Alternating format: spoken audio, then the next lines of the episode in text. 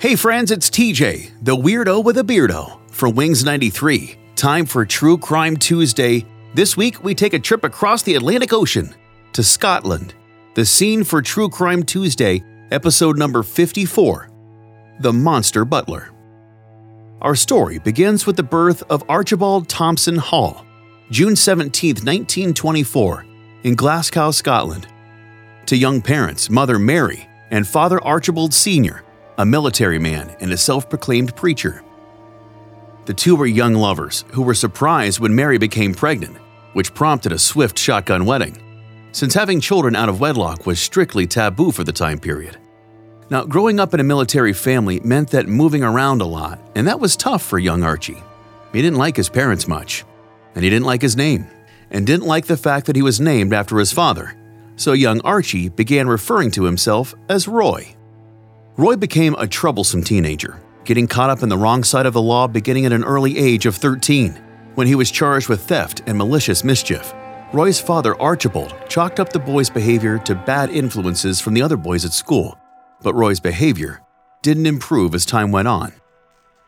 In fact, Roy would often skip school to attend concerts and other art performances, noticing how the audience swooned over the performers, and he became fascinated with being the center of attention, although Roy himself was a loner and didn't have many friends to speak of.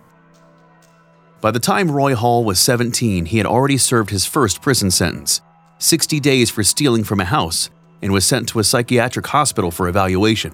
The relationship between Roy and his father was strained after Archibald Sr.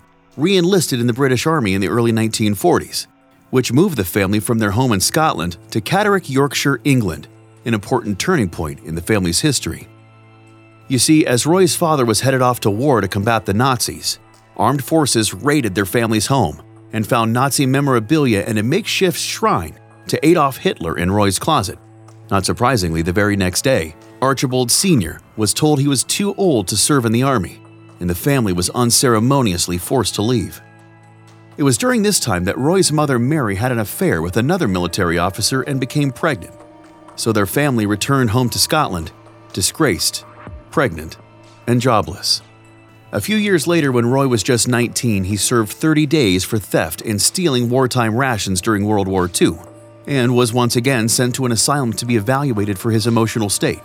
This time, physicians noted he was apathetic and completely unemotional, saying he presented himself well but showed no remorse for his crimes and was completely without shame.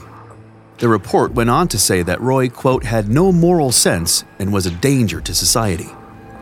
Roy would be sent to asylum a total of three times, including one incident where he managed to escape, most likely with the help of his mother who had come to visit. But it was clear that Roy wanted out out of the asylum, out of custody, and out of his family. Because after being released from the asylum, Roy made friends with Anne Phillips, a divorced woman who was friends with his mother Mary, who took him in to live with her. Anne lived in an upscale part of Glasgow's West End with a roommate, an escaped Polish freedom fighter named Captain Jakobski.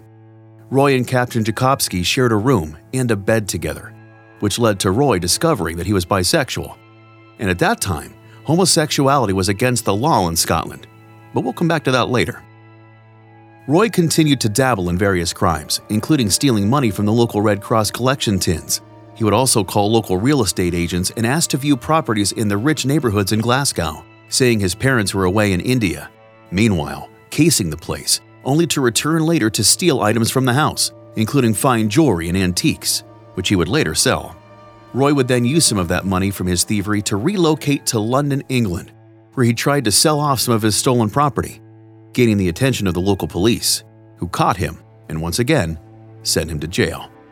Roy used his time, though, in prison to educate himself about antiques, working diligently to lose his Scottish accent, working on his manners, grammar, and other personal improvements that would allow him to better blend in with members of Scotland's rich and powerful aristocracy when he would later be released in 1952.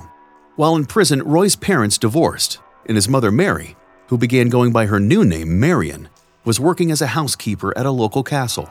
After Roy was released from prison, Marion bargained with her employer to hire Roy as his driver, and later becoming a butler, moving up the ranks very quickly, hopping from one job to the next, and by various accounts, was very good at his job.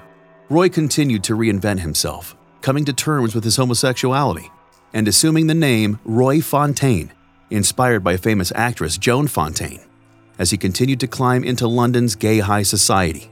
Now, again, since homosexuality was illegal at the time, many gay men were still married to women and had to keep their sexuality a secret.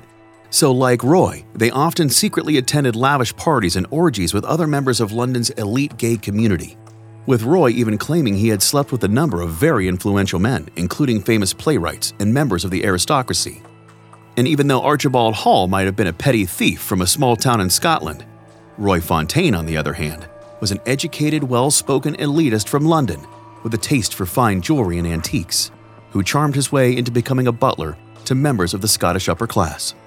Roy used his position as a butler in various homes to gain insight into the neighbors and their valuables which he would later then gain employment and steal from his employers. Now, once there was the slightest chance that he might be found out, he would simply move on to the next house and the next job before anyone realized anything was missing. And at this point, you might be wondering is stealing from his employer the reason for calling Roy Hall the monster butler? My short answer is no. And the longer answer is darker, more sinister, and a more violent one. But we'll have to wait until next week when we dive into part two of True Crime Tuesday, episode number 54 The Story of Roy Hall, the Monster Butler. We'll see you next week.